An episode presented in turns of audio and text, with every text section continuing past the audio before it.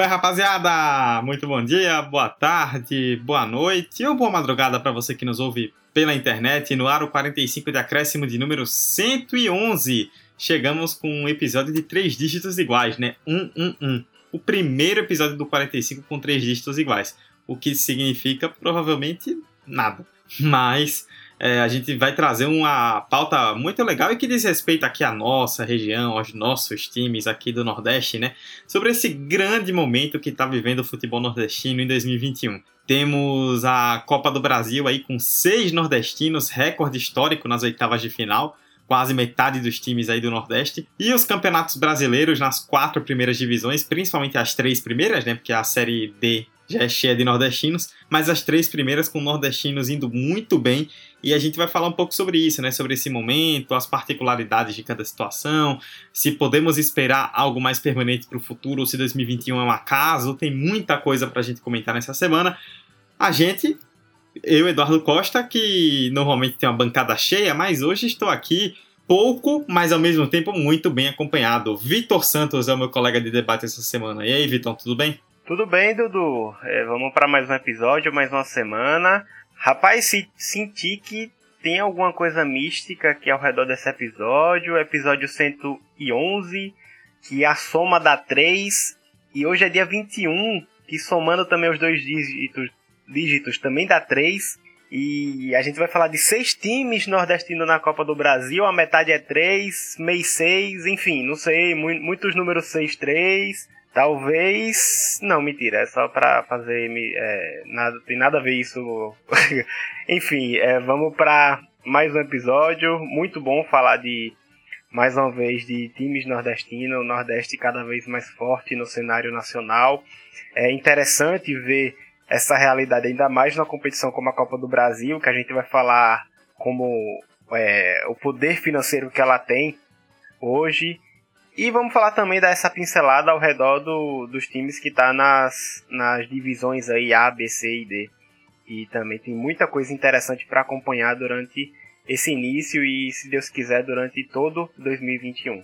É isso aí, ó. Você falou que não tem muito a ver, mas você começou a fazer essa relação, eu fiquei meio intrigado aqui. Eu comecei a olhar, ó, faz sentido mesmo aí o que tá falando. Pois é, um episódio místico, um episódio que vai sair justamente na quarta-feira, dia 23, né? Véspera de São João, que é o feriado aí mais nordestino entre todos durante o ano. Então nada mais justo que a gente fale sobre o futebol da nossa região no episódio de hoje, 111 do 45 da Acréscimo. Vambora!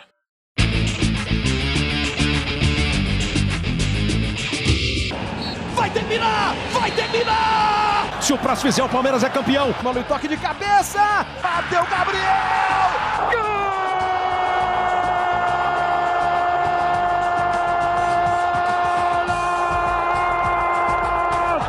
Sabe de quem? De um craque chamado 45 de acréscimo. Bom, Vitor, a gente pode fazer aí uma reflexão um pouco maior sobre o, sobre o futebol nordestino, né? Sobre o que podemos esperar desse momento e tudo mais, mas antes, partir até um pouco para o factual, falar um pouco dessa situação histórica que nós estamos vivendo, né? A começar aí pela Copa do Brasil. São 16 times nas oitavas de final e seis dos 16 são nordestinos. É a região com mais times aí nas oitavas. O futebol nordestino tomou de vez a Copa do Brasil em 2021. Né? Sim, e chegando com vontade, eliminando time casca grossa, time de que muitos vão falar que é a primeira força do futebol brasileiro. É bom lembrar que o recorde de representantes nordestinos nas oitavas da Copa do Brasil era de cinco, cinco times nas edições de 1992 e 2009. E se a gente for falar de campeão, a gente tem apenas o esporte como um representante nordestino dentre os campeões da Copa do Brasil. Então, assim, tem um valor simbólico, um valor mercadológico, um valor para o futebol como um todo nordestino muito interessante. Ah, já vai na terceira, se eu não me engano, ou quarta edição, não sei exatamente agora, que houve uma reformulação da CBF e é basicamente a competição mais que mais envolve dinheiro no futebol brasileiro, maior até do que o próprio Campeonato Brasileiro, né?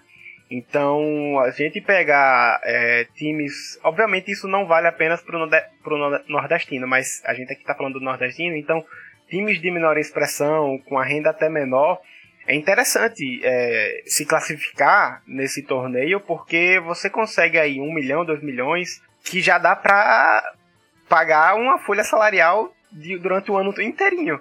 E é um investimento muito interessante que pode trazer retorno, obviamente, a depender da gestão de cada time.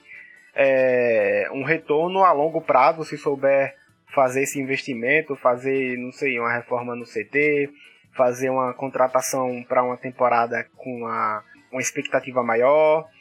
E como eu falei, foram times que eliminaram Cascas Grossa. A gente teve o Cruzeiro, a gente teve o Palmeiras, o atual campeão da Libertadores e da Copa do Brasil, sendo eliminado pelo CRB. E, enfim, por mais que a gente fale que ah, são times que oscilam bastante, o Cruzeiro não é mais aquele Cruzeiro, o Palmeiras vem numa fase meio ruim, mas obviamente isso não tira o mérito da classificação desses times, porque cada caso é um caso, cada time tem seus pontos fortes e fracos. É, os times do, do, de Fortaleza e e da Bahia sempre forte nesses últimos anos, principalmente Fortaleza e o Ceará, cada vez mais forte com elencos e trabalhos mais consolidados, por mais que haja uma troca de técnico ali ou uma troca de, de planejamento, mas sempre nos últimos anos a gente vê esses times mais fortes no topo é, na primeira parte da tabela do Campeonato Brasileiro. E a gente tem também a chegada de outros times que vai aos poucos é, se estabilizando, vai meio que é, a gente sempre gosta de ver times nordestinos chegando na Série A, mas às vezes tem um time que tá ali no, na Série B um papel regular de muitos anos. E obviamente o, a evolução é boa, mas tem um ponto positivo ali que ele não, não caiu. Então tem muitos casos assim hoje que a gente pode citar e que acaba valorizando cada vez mais o, o nosso futebol aqui do Nordeste. Não, o próprio CRB, né? Tem quantos anos aí? Já tem vários anos que o CRB participa seguidamente da Série B, né? E é uma coisa que eu sempre gosto de falar, foi o que se comentou muito quando o Confiança, né, time daqui de Sergipe, subiu agora da Série C para a Série B depois de quase 30 anos. E as pessoas começaram a se perguntar, tipo, ah, quanto tempo que o Confiança vai ter que esperar até brigar por algo maior? Tipo, ano passado ficou e esse ano briga pelo quê? E é uma coisa que eu gosto de dizer, que para um time ele estar presente no cenário nacional, quando ele chega numa divisão grande, ele tem que se manter. Primeiramente, ele tem que se manter. Ele pode não subir, mas ele tem que se manter. O caso do CRB, por exemplo, ele não conseguiu subir, já são vários anos aí jogando a Série B e tentando, tentando, não conseguindo. Mas há quanto tempo que o CRB se mantém na segunda divisão? É um time que já fica forte no cenário nacional, as pessoas passam a conhecer. O CRB vira um time tradicional.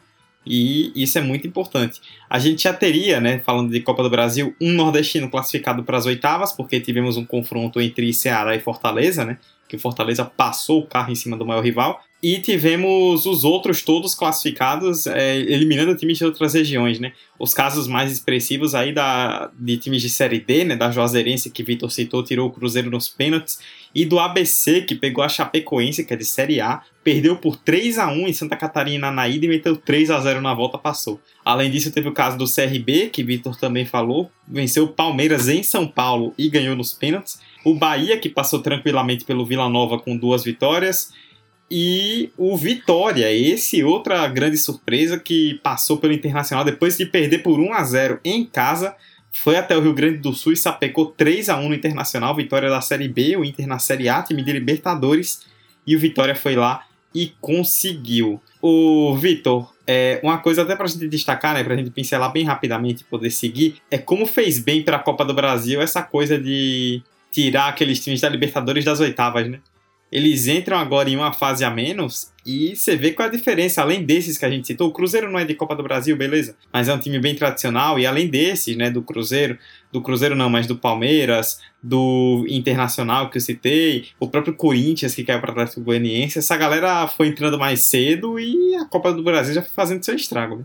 Com certeza. E eu anotei aqui, foram um, dois, três, quatro times é, nordestinos que eliminaram é, adversários de, de, divisões superiores. Teve o ABC que eliminou a Chape, que está na primeira.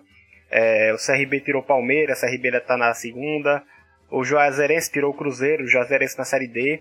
e o Vitória que tirou o Internacional Vitória atualmente na Série B. Então, aquela história que a CBF ou muitos acabavam falando que ah, se o time tá na Libertadores, ele merece já estar tá ali como mérito por conta do futebol que tem. Se chegou na Libertadores, certamente vai chegar até as oitavas, sendo que se a gente quiser ter de fato um torneio equilibrado, um torneio que tenha surpresa de fato, a gente tem que tirar esse certo privilégio que os times que iam para a Libertadores acabavam tendo. Isso valoriza muito a competição, porque a gente vai ter cada vez mais times é, diferentes podendo chegar e podendo eliminar um time que foi para a Libertadores e aí possa ser que o time faça esse time que vá para a Libertadores tem total direito de fazer sua escolha se ele quer de fato tratar a Copa do Brasil como prioridade ou não, isso aí vai do planejamento de cada um, mas certamente não vai tirar o mérito daquele time de menor expressão que chegou no oitavas de final da Copa do Brasil, que é um torneio nacional. É um torneio que, como a própria renda hoje que gira em torno desse torneio mostra, tem um peso muito grande e marca na história. É um troféu muito importante, não à toa que grandes times ainda não têm esse título. Times de alto escalão mesmo. E é sempre bom ver essas esses times alternativos, principalmente do Nordeste, chegando longe. É, eu fiz uma anotação aqui que a gente pode, não só na Copa do Brasil, mas também nas divisões nacionais. A gente tem hoje, atualmente até esse dia 21 de junho, a gente tem é, um time nordestino no G4 da Série A e nenhum no Z4. Atualmente a gente tem cinco times na, no Brasileirão da primeira divisão do Brasileirão. Na Série B a gente tem seis times, um no G4, que é o Náutico. Tá voando o Náutico. O Náutico não para, hein? Eu impressionado com o Náutico. Isso é bom, isso valoriza e cria uma rivalidade positiva para o estado. Porque quando o esporte, o Santa Cruz vê o Náutico voando, não vai querer ficar atrás. E isso acaba gerando motivação para o time correr atrás e lutar. Enfim, na Série C segue é, seis times também na Série C, seis times do Nordeste, dois no G4 do Grupo A. E na Série D a gente tem vários times e vários grupos interessantes. É, aqui do, de Sergipe a gente tem o, o Sergipe, o Itabaiana no grupo. Vou confirmar aqui, grupo A4.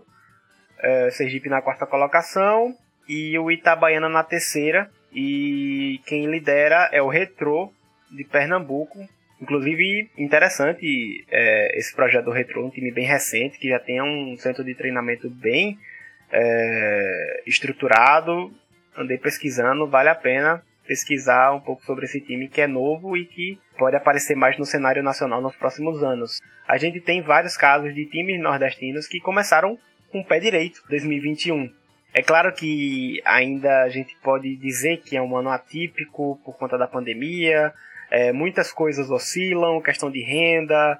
É, é normal também acabar tendo uma renda mais baixa, tendo mais dificuldades, só que tem muito time que está sabendo lidar com isso e está chegando forte no ano de 2021. É, a Copa do Brasil é uma prova disso, tirou com seis nordestinos, e o Campeonato Brasileiro a gente vê programas esportivos elogiando o trabalho do Fortaleza e do Ceará.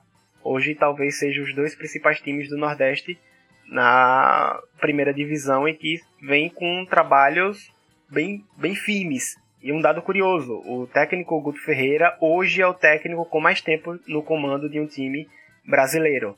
Isso mostra também é, planejamento, isso mostra organização por parte dos times. O Ceará, o Ceará não, Fortaleza, o rival, cresceu muito nos últimos anos com o Rogério Ceni, é, soube lidar com a perda do Rogério, tem a questão do Vôvida também agora começando o Brasileirão, que é uma promessa começando muito bem o campeonato. Mais um técnico estrangeiro. Citando aí Ceará e Fortaleza, vamos aproveitar justamente para citar então essa, essas divisões nacionais, né? Na Série A, o Fortaleza é o segundo colocado hoje, né? No dia que a gente está gravando, segunda, dia 21. Temos também o Bahia em sétimo, Ceará em décimo segundo e o esporte um pouco mais abaixo em 15 são os quatro representantes. Né? Na Série B tem um Náutico dominante, cinco jogos e cinco vitórias, ninguém para o Timbu. liderança absoluta. Também tem o Sampaio Correia em sétimo, CRB em décimo, CSA em décimo terceiro, o Vitória que acabei pulando em décimo primeiro, né, entre o CRB e o CSA, e só o Confiança mesmo aqui do nosso estado em décimo sétimo numa campanha pior. Na Série C, né, são dois grupos regionais, no grupo A tem os nordestinos, né, são seis times aí do Nordeste, tem o Altos do Piauí liderando, o Ferroviário do Ceará em terceiro, além do Floresta do Ceará também em sexto, Botafogo da Paraíba em sétimo, e os dois que hoje ocupam a zona de rebaixamento no grupo, que estão se enfrentando, inclusive no horário que a gente grava, Santa Cruz de Pernambuco e Jacuipense da Bahia. E na Série D é mais difícil, porque são aí várias e várias dezenas de clubes nordestinos espalhados em vários grupos. Você estava falando, né, Vitor, que é muito legal que a gente tenha justamente isso, né? é, campanhas muito boas para a região como um todo, principalmente para os times que precisam de dinheiro. Peguei aqui antes da gravação a entrevista lá da Tribuna do Norte, né, da, do Rio Grande do Norte, falando sobre o ABC. É, foi do vice-presidente de futebol do ABC, Gustavo Cartacho, ou Cartaxo, confesso que eu não sei exatamente a pronúncia, no final de janeiro, falando que a folha do ABC gira em torno de 140 mil por mês para 2021. O ABC ganhou 2 milhões e 700 mil, passando para as oitavas de final da Copa do Brasil, tirando a Chapecoense. A gente fazendo uma conta rápida aqui, essa folha por mês dá 1 milhão 680 mil por ano. Com a ABC ganhando 2 milhões e 700, só o dinheiro que ele ganhou na Copa do Brasil paga a folha do ano inteiro e ainda sobra um pouquinho mais de 1 milhão de reais. Então olha a grana, né? ABC e Juazeirense são clubes que, a partir do momento que tiverem esse dinheiro, que puderem usufruir dele, se tornam favoritos para subir, porque a Série D é aquele buraco, né? São dezenas e dezenas de times, vários mata-matas para quatro vagas no final. Então, tipo, a competição é muito traiçoeira. Às vezes você se planeja tanto, mas aí você pega, tem que pegar quatro mata-matas para subir, e aí de repente um deles no dia ruim você leva uma cacetada de 3 a 0 acabou o ano. É uma competição muito cruel a Série D. Mas, de qualquer forma, esses times já chegam com um aporte financeiro que é muito diferenciado. E a gente está vendo aí, né? Nos últimos anos, vimos o Ceará no ano passado fazer uma campanha muito boa, no ano anterior o Fortaleza, tivemos já o Bahia também fazendo campanha sólida na Série A, né? A gente falando aí de Série B, é, quantos times nordestinos aí nos últimos anos, né? Pelo menos o CSA chegou, o esporte fica nessa gangorra, mas vira e mexe aí tá aparecendo, o próprio Fortaleza veio da B para A recentemente. É, o CRB é um time consolidado na B, o Sampaio Correia no passado brigou durante muito tempo pelo acesso. Então a gente vê, né, Vitor, é, clubes nordestinos aí na, em várias prateleiras, não só disputando, né? Como na Série A a gente se acostumou muito tempo a ver os nordestinos disputando. Tipo, a gente pegava os nordestinos e, ah, se não cair, tá ótimo. Hoje a gente pega um Bahia, um Fortaleza, um Ceará, o esporte nem tanto, porque tá mais quebrado, né? Mas Fortaleza, Bahia e Ceará e pensar, ah, por que não Libertadores? Numa Série A que é inchada de clube de Libertadores, vão seis a princípio, podem ir às vezes até nove, dependendo do caso. Normalmente fica ali entre sete e oito. Por que não? Uma campanha mais sólida sonhar com Libertadores? Dá para fazer. É isso, né, Dudu? E é assim, é... o que eu havia citado na questão do lado positivo de ver o rival evoluindo. É... Eu achei curioso que teve muitos casos assim nos últimos anos. E eu vou. Eu citei aqui já o caso do Ceará de Fortaleza, você reforçou agora. Mas vale lembrar também o caso dos times de Alagoas. A gente teve a ascensão do CSA entre 2016 e 2019, que acabou tendo aquela sequência de subir do, nas divisões até chegar na Série A e jogar pela Série A no, no campeonato de 2019, na série da Campeonato Brasileiro. E isso acaba motivando, de certa maneira, também o CRB. E como você falou, o CRB já tem anos que vem é, estável na Série B. Tudo bem que não acaba não subindo, tem peca ali. É, muitas vezes tem um início de ano muito bom, mas no finalzinho acaba vacilando. Às vezes é ao contrário, mas é um time estável ali. Dificilmente você vai ver o CRB caindo. É, além do, CS, do, CS, do de Alagoas, a gente tem o caso da Bahia tem três, havia três anos que o Vitória não chegava numa semifinal de Copa do Nordeste. Esse ano chegou. É, e a, parece que está começando a se organizar é, o time do Vitória. E isso já pode fazer com que o futebol brasileiro volte a ver o Bavi com mais frequência no cenário é, nacional, seja na Copa do Brasil, agora que os dois, é, os dois se classificaram, né? Seja num, numa Série A do ano que vem, não sei, caso o Vitória se classifique. É meio que uma corrida, né? Você não pode ver o rival decolando muito. A gente viu muito o caso aqui do Sergipe e do Confiança, depois que o Confiança chegou na Série B. Muitos torcedores do Sergipe acabaram cobrando mais, o próprio Sergipe acabou tentando não fazer feio no estadual, que acaba sendo a principal competição do. acabou sendo a principal competição do time nesses últimos anos. É, acaba sendo eliminado de maneira precoce na Série D. Acabou sendo campeão nesse ano do Campeão Sergipano, que acaba dando um fôlego, acaba respirando. E é meio que essa, essa via de mão dupla, né? Já que estamos com dificuldade, mas sempre é, quando vê o rival mais à frente, quando vê o rival se destacando por alguma razão, um acesso a uma divisão, acaba tendo essa motivação que eu acho que tem uma certa influência dentro da diretoria e obviamente dentro da, do, da cobrança do torcedor. Pois é, e esse fortalecimento, e aí, Vitor, vale até uma reflexão legal sobre isso. É, eu não sei exatamente o que você acha, eu vou dar minha opinião. Porque é difícil até pensar em estudos, coisas assim mais, é, mais profundas que realmente comprovem isso e tal. Mas é, se citou lá no começo a Copa do Nordeste, né? Ela foi reestruturada e voltou em 2013. Já foram nove edições até agora. E eu fico com a sensação e creio de que é, esse fortalecimento tem muito a ver com a consolidação da Copa do Nordeste. Acho que o fato da gente ter uma Copa do Nordeste forte, uma Copa do Nordeste saudável, uma Copa do Nordeste hoje que os clubes querem participar. A gente viu, você lembra muito bem, Vitor, há um tempo atrás, o esporte, que saiu da Copa do Nordeste, lembra? Falando que que não precisava da Copa do Nordeste de jeito nenhum. Que o objetivo do esporte era brigar com os clubes do Rio, de São Paulo, não sei o quê.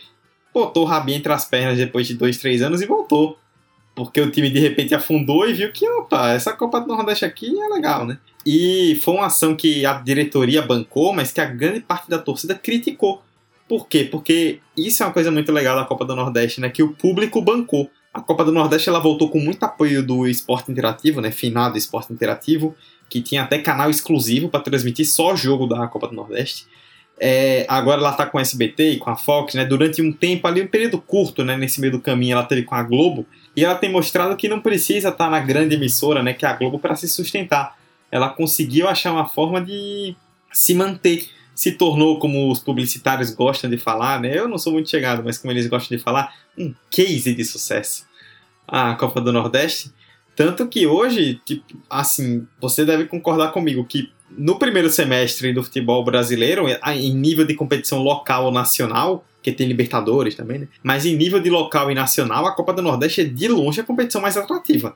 Para o público, para o torcedor, principalmente para o torcedor nordestino, ela acaba sendo muito mais atrativa do que um campeonato estadual, por exemplo. Com toda certeza. É, conforme a gente vai vendo a desvalorização de muitos estaduais, seja por problemas de transmissão, como eu particularmente vim acompanhando no Carioca, como torcedor de um time carioca, seja por problemas de os times acabam se desestruturando é, em conjunto, acaba tendo problema de renda, seja por diversos problemas, a gente vê a consolidação de um torneio que é de fato competitivo, que é de fato é, importante e tem um peso na história do time. Tenho certeza absoluta que o torcedor palmeirense, obviamente, ficou triste com a o vice do Campeonato Paulista, mas eu tenho certeza absoluta que o torcedor cearense ficou muito mais triste por perder a Copa do Nordeste esse ano para o Bahia. É, é uma comparação que pode parecer até estúpida, né? Porque cada torneio é um torneio, cada time tem um seu peso, mas eu, eu acho que tem um peso muito maior e a Copa do Nordeste certamente é o principal torneio no primeiro semestre do futebol brasileiro. E você falou da questão de 2013 para cá, quando a Copa se reestruturou. E eu tenho aqui um, uma tabela que eu achei no blog Cássio Zirpoli. E tem aqui a tabela mostrando que em 2013 a cota absoluta do Nordestão era de 5 milhões e 600 mil. Hoje a receita absoluta, só que sem o, o sem contabilizar as receitas de pay-per-view, hoje a Copa do Nordeste desse ano contabilizou é, de maneira absoluta 26 milhões 920 mil. E isso foi até menor do que do ano passado, que foi o auge, o ápice. Foi 34 milhões, é, quase 34 milhões e meio. Teve uma queda muito em prol da, por razões da pandemia, mas isso mostra uma evolução absurda do valor de mercado da Copa do Nordeste e, consequentemente, se você tem mais dinheiro ali, você vai ter mais interesse por parte dos clubes. Se é por parte dos clubes, é por parte da diretoria também. Que eu acho que a questão do esporte foi um caso à parte, porque aquela diretoria, pelo amor de Deus. Mas é, a gente vê que os times querem competir, querem se estruturar para a Copa do Nordeste, se preocupam mais, não vê apenas como.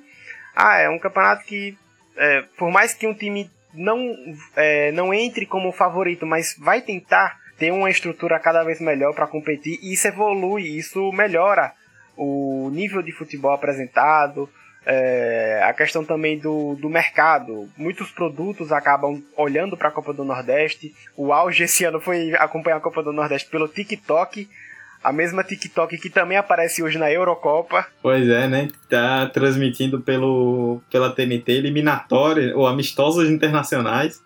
Aí tá na Euro e tá transmitindo a Copa do Nordeste, é uma delícia. Diga aí. Então isso prova que o mercado da Copa do Nordeste está circulando no, na economia brasileira.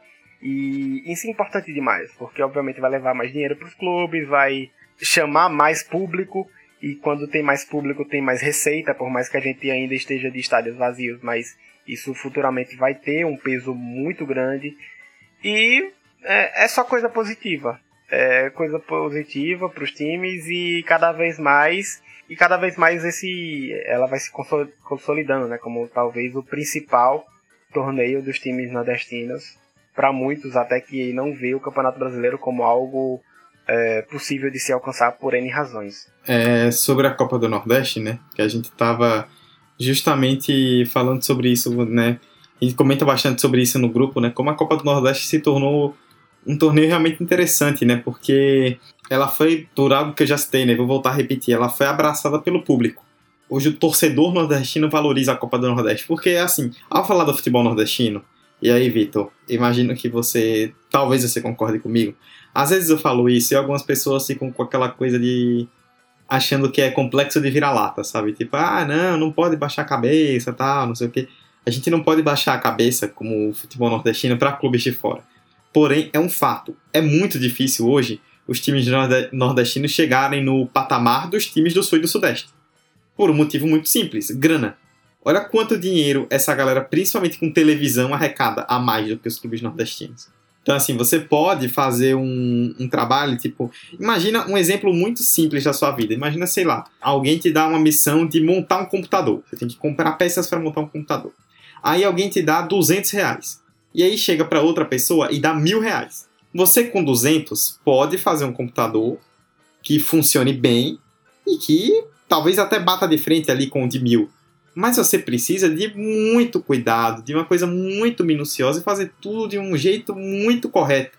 Porque quem ganha muito mais vai ter condição de gastar muito mais, vai atrair, vai conseguir comprar peças muito melhores e vai naturalmente largar na frente. E quando esse processo, no caso do futebol, é histórico, já de décadas, é muito difícil você cobrar, por exemplo, para um Fortaleza. O Fortaleza tá voando. É muito difícil, sei lá, você cobra para o Fortaleza um G4. Como é que você cobra um G4 para o Fortaleza? E um trabalho de reestruturação que estão vindo aí na série A, já tá no, na terceira temporada. Como é que você cobra para um time que ganha bem menos que outra, outros clubes nacionais, para um time que está na terceira temporada na série A, como é que você cobra que chegue entre os quatro primeiros? É muito difícil. Então, fortalecer é o primeiro passo. Quando você precisa se fortalecer nacionalmente, você primeiro precisa ver se você é forte localmente. Então, o primeiro passo é você se fortalecer no local, para depois tentar se expandir. E o futebol nordestino está fazendo isso muito bem, se fortalecendo dentro da região por meio da Copa do Nordeste, um campeonato competitivo, um campeonato forte, um campeonato que é valorizado e disputado, para aí sim começar a alçar voos maiores. E agora a gente está vendo Fortaleza muito bem, Ceará muito bem, Bahia muito bem. Agora a gente está vendo seis nordestinos na Copa do Brasil, por mais que alguns não estejam disputando a Copa do Nordeste, né? Então, para mim, tem relação direta quando você fala do fortalecimento da Copa do Nordeste e dos clubes nordestinos fazendo boas campanhas em grandes divisões. Para mim, não tem como dissociar esse crescimento da Copa do Nordeste do, do que vem sido, vem sendo feito é, nacionalmente. É claro, né? tem que ter boa gestão. A gente está vendo, por exemplo, o esporte, é um clube tradicional, um clube campeão da Copa do Brasil nos últimos anos, clube que está na Copa do Nordeste, mas é um clube que está penando na Série A. Porque aí tem questão de gestão, mas a partir do momento que você tem uma boa gestão, ter o futebol local forte, sem dúvida alguma, faz com que nacionalmente você cresça ainda mais agora num período de pandemia, onde a, arrecada a arrecadação é bem menor. Dudu, eu vou comentar essa sua afirmação da dificuldade maior do futebol nordestino por um simples dado que eu peguei aqui agora.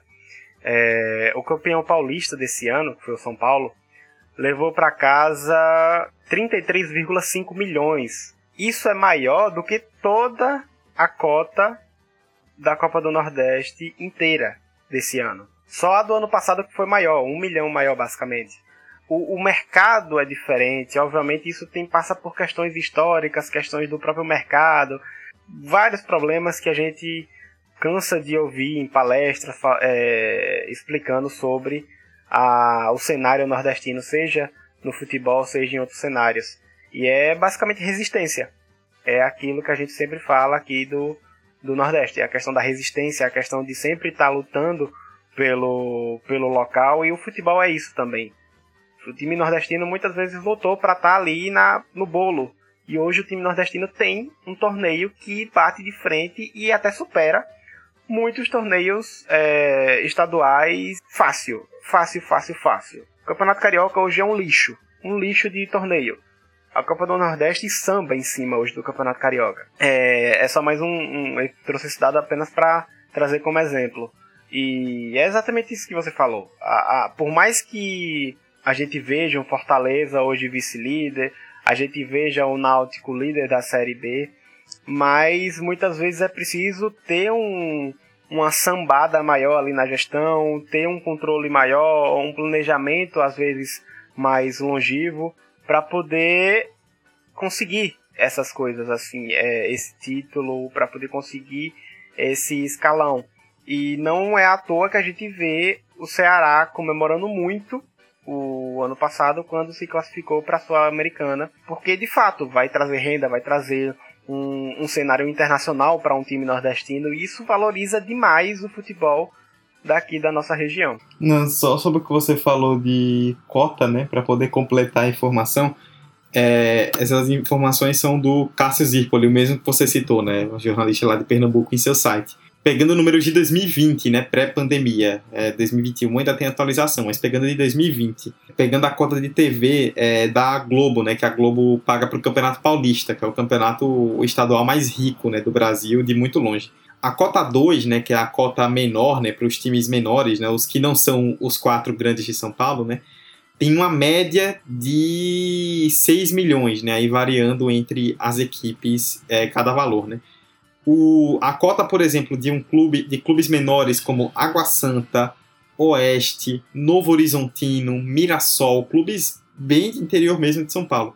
Cada um desses chega a uma cota de 3,3 milhões de reais. Em Pernambuco, pelo que disse o presidente da Federação Pernambucana, Evandro Carvalho, no ano passado, em Pernambuco, a cota para Santa Cruz, Náutico e Esporte, que são os três principais clubes do estado, é de 1 milhão para cada.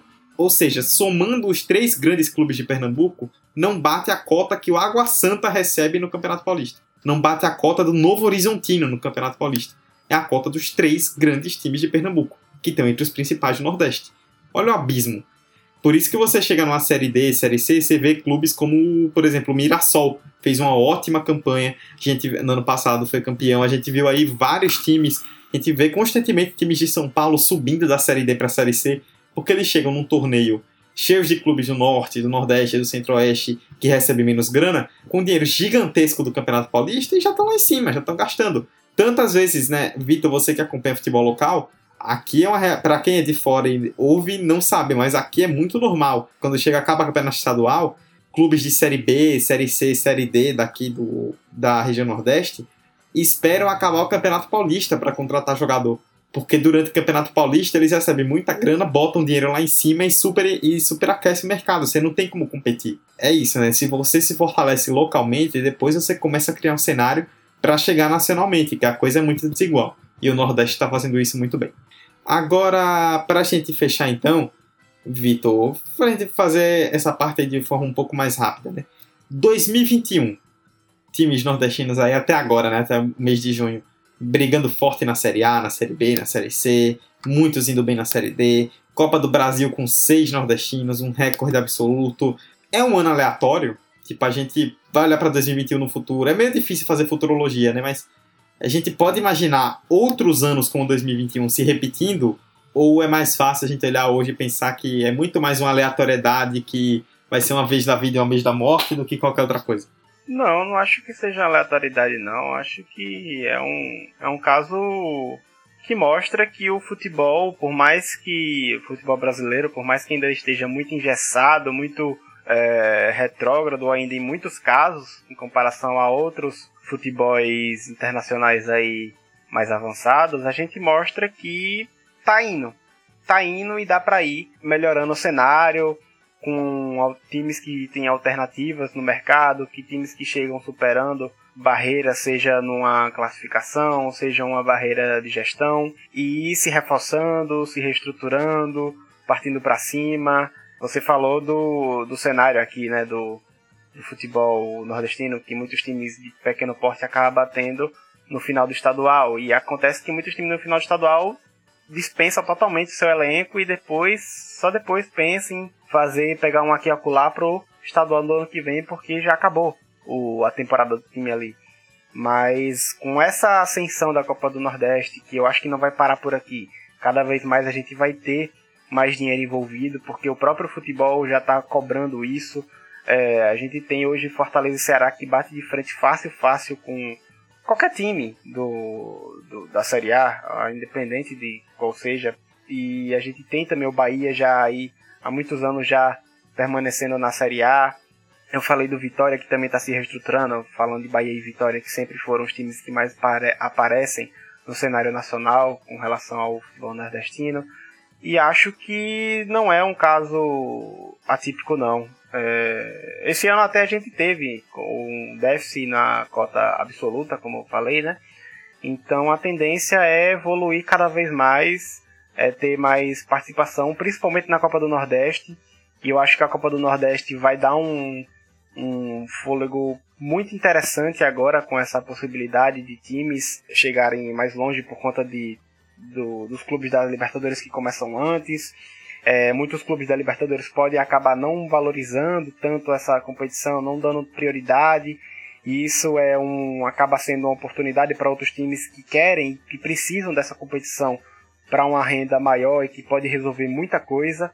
E a gente pode ter vários times aí é, chegando com força e até surpreendendo algumas partidas aí. A gente teve, obviamente que o segundo jogo foi uma foi 9 a 1, mas a gente teve o caso do 4 de junho, né, que é, ganhou do São Paulo no primeiro jogo da Copa do Brasil, ganhou de 3 a 2. A forma que um time tão diferente assim, seja econômico, seja na relevância nacional, é, como o 4 de junho tem para o São Paulo, a forma que esse time chega para competir com um time do, como São Paulo e consegue vencer de 3 a 2 isso tem uma relevância local e para aquele time, para aquele momento, absurda.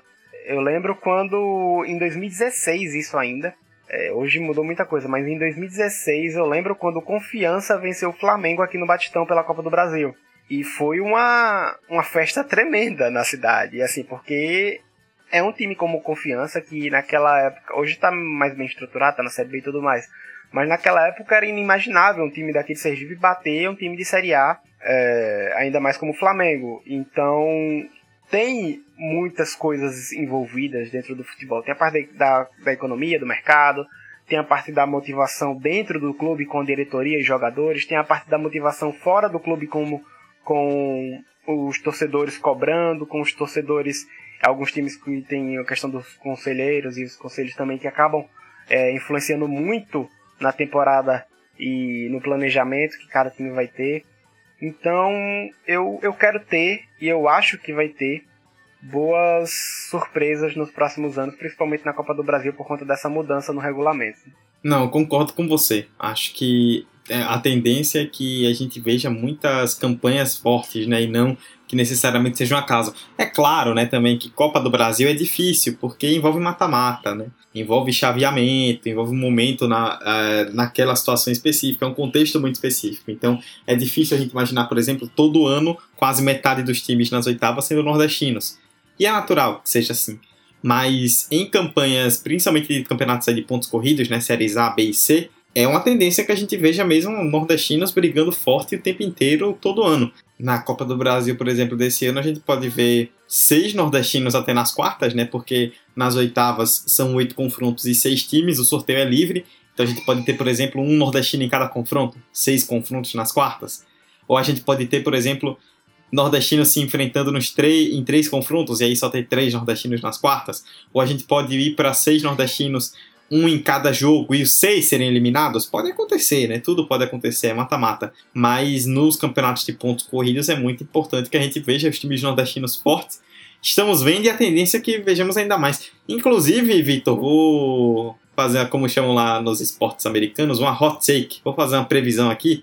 Opa, atenção, hein? Eu normalmente sou pé frio, mas dessa vez não serei. Eu digo aqui, dia 21 de junho, esse episódio que tem da ar no dia 23, véspera de São João, que um time nordestino vai se classificar para Libertadores em 2021. Não sei se o Fortaleza vai manter a pegada, se o Bahia vai evoluir, se o Ceará vai voltar naquele, naquela vibe de 2020, começo do ano de 2021, mas eu vejo um time nordestino se classificando para Libertadores para a próxima temporada, no caso. Eu não me surpreenderia. Obviamente eu ia ficar muito feliz, mas eu acho que eu não me surpreenderia por conta desse dessa chegada forte, né, do Fortaleza, do Ceará, do Bahia mas vai ser duro, porque a gente percebe também que outros times acabam surgindo nessas, nessa, nesse cenário alternativo, não sei se eu posso chamar assim, econômico. A gente tem também o Bragantino, que vem muito forte esse ano na Série A. A gente vê o caso do, do Atlético Goianiense, que vai surpreendendo muito. Eu cresci vendo o Atlético Goianiense sobe e desce, a gangorra, né? Na Série B chega na A, na A acabou, desceu. É, surpreende muito essa campanha do Atlético Goianiense. Então é mais concorrente, vai ser interessante acompanhar essa parte aí da tabela, a luta pela Libertadores. E uma coisa que eu queria destacar é que a gente falou aqui do futebol nordestino, mas é importante não generalizar, né? A gente deu exemplo de vários é, modelos de gestão, por mais que tenha é, pontos negativos, mas são bons modelos dos últimos anos, como o Bahia, como Fortaleza, o Ceará mas também o futebol nordestino ainda apresenta certas gestões vergonhosas e que acaba destruindo muita expectativa do torcedor, né? É, como você falou, Dudu, é importante o time que chega numa divisão assim depois de muito tempo se manter. Não precisa fazer tão bonito chegar na Libertadores ou Sul-Americana. Se mantém lá. Vamos tocando o barco. Tem muito time aí interessante para acompanhar do Nordeste. E muita coisa boa pode ainda acontecer nesse nesse decorrer do ano, porque ainda tem time na Sul-Americana, tem Copa do Brasil com muito time nordestino que ainda pode aprontar. Vamos acompanhar. Possa ser que no final do ano a gente levante uma pauta de alguma de alguma temporada muito boa de algum desses times que a gente citou aqui.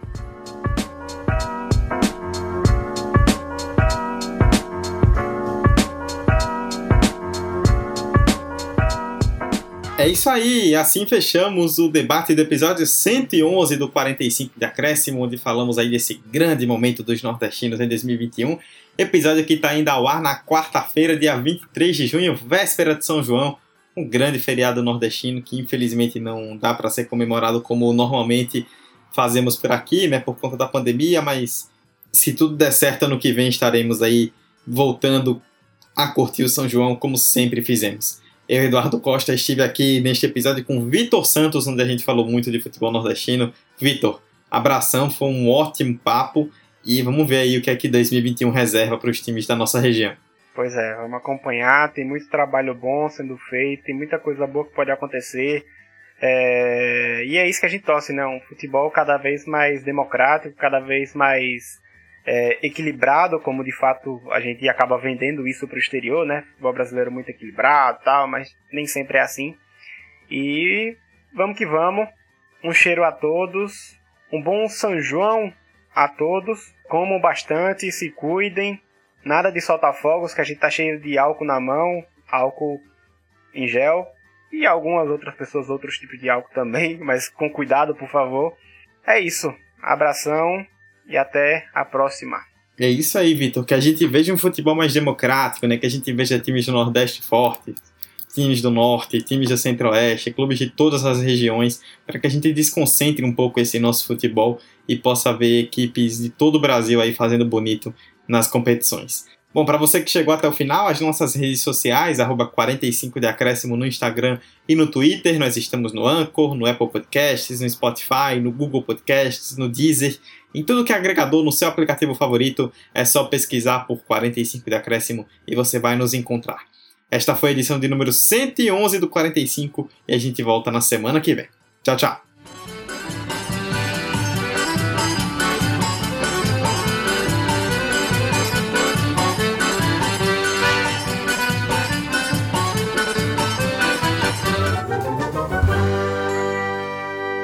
Esse podcast foi editado por Hector Souza.